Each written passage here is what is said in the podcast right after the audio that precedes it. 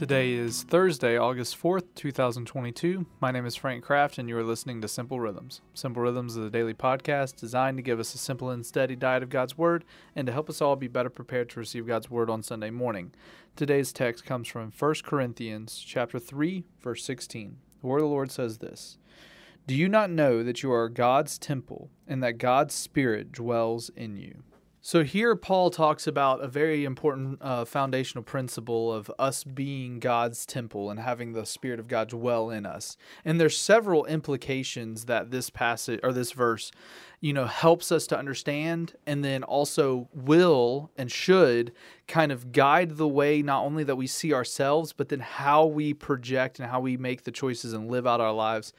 uh, in the midst of others. And so, first is this idea of the temple. So, the temple is the indwe- the the symbol of the indwelling Holy Spirit of God, and and obviously throughout the Old Covenant in Jerusalem, the temple was seen as the place where you go to be in the presence of God, to meet with God, to worship God, to to uh, you know do certain rituals and having dif- having different ritual uh, you know ceremonies um, that you know purify you or that cleanse you or for you know atone for your sins where you make your sacrifices. All that stuff was done at the temple. And this is important because all other religions all other idols uh, they could worship and commit do rituals and ceremonies and do sacrifices pretty much anywhere they wanted uh, typically, you'd find a nice place or a pretty place, on a place on, as uh, the Bible says, on top on, on the high places or on top of hills. You know, you would do uh, you would do sacrifices, and, and pretty much all other religions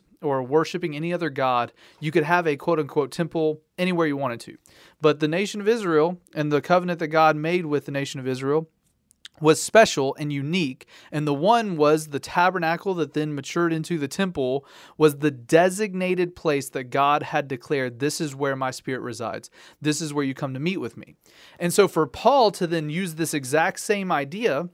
of the temple but then apply it to Christians is a radical idea. Like understand, like especially if you've grown up in church and like you've been around for a while and heard this idea of like, hey, oh yeah, we're God's temple, the Spirit dwells within us. We, we can really lose the uh, the power and and the correct appreciation for the claim that Paul is making here. Understand that the God of the universe has specifically designated and chosen to allow the, his presence and his power to be known in specific in a specific place which was the temple but is now in his people. And this means that when we are there or when his spirit is there that place is holy. That place is to be revered. That place is to be awesome. And what i mean by that is like literally cause you to be in awe you know, to wonder and to be amazed. And this is something that is still true for us when we are the indwelling of the Holy Spirit, when we are declared as the temple of God. And so the first thing that this uh, helps us to, to remind us of is that we carry with us the very presence of God. So when you think of Moses and the burning bush, and God says, Remove your feet, for this is holy ground. When you think of Isaiah 6 and, and Isaiah seeing the Lord high and lifted up in the train of his robe filling the temple, we we care the the very presence of God dwells within us that we live and exist in God's presence regardless of whether or not we feel it on a regular basis or not the reality is it is there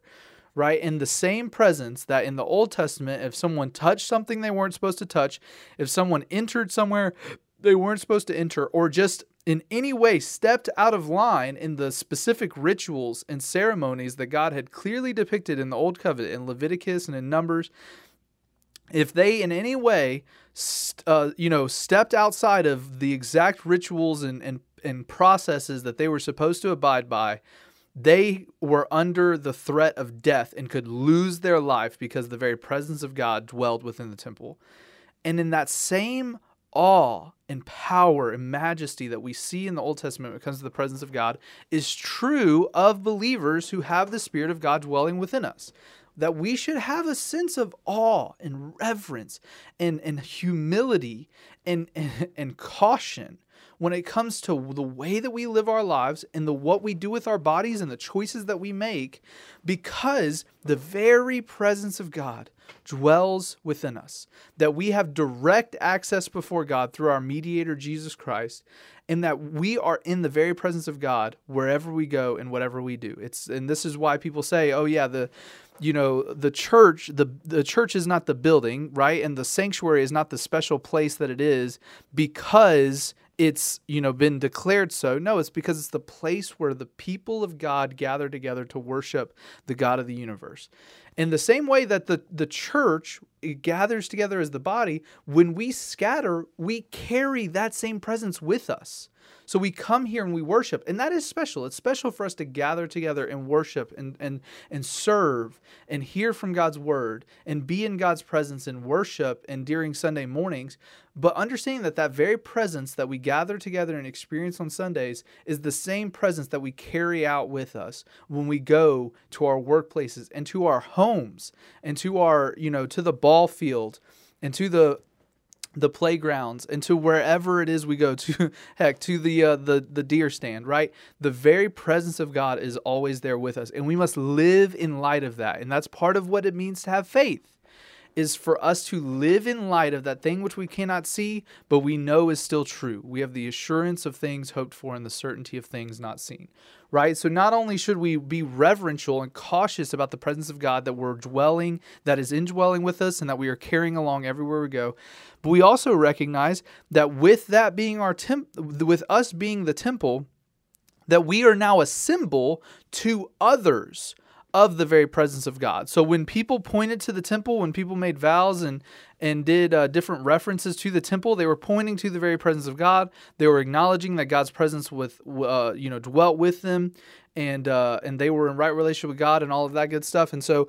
in the same way that the temple was the symbol of God's being in right relationship with his people, in the same way we are to be the witness and the testimony of God's love and wanting to be in relationship with all of those people that are around us. So this is it's kind of inward and outward, right? So the inward is we must be reverential and cautious and careful understanding that the very presence of God dwells within us and that we are going to be held accountable for, but also just should be in awe of the fact that God and we are in right relationship with God. So that's the internal. The external is that we are now this light, we are now this this ambassador, we are now these symbols of the very presence of God in all the people that we interact with, in everywhere that we go. This is one reason why oftentimes when I like meet with my neighbors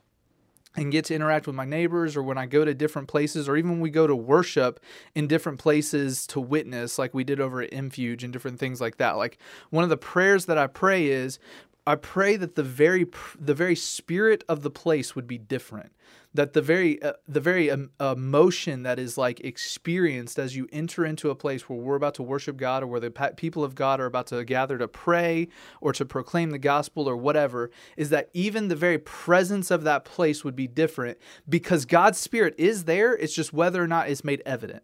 when the people of God or, or, Christians or disciples of Jesus are gathering together for the purpose of witnessing and being a light and shining in, in people's lives, right? And declaring the truth of God's word and the very presence of God being manifest in that declaration. Okay, so that's the internal and the external. So, brother and sister, today, as you go about your day, just remember that you, if you have put your faith and trust in Jesus, are the temple of God, and that the very Spirit of God dwells within you, and that you are to not only be reverential and cautious about that and, and live your life in holy and, and uh, in honor of that very presence that dwells within you, but then also realizing that you have a potential to impact and to change and to witness and to testify and to expose the other people in your life to that same presence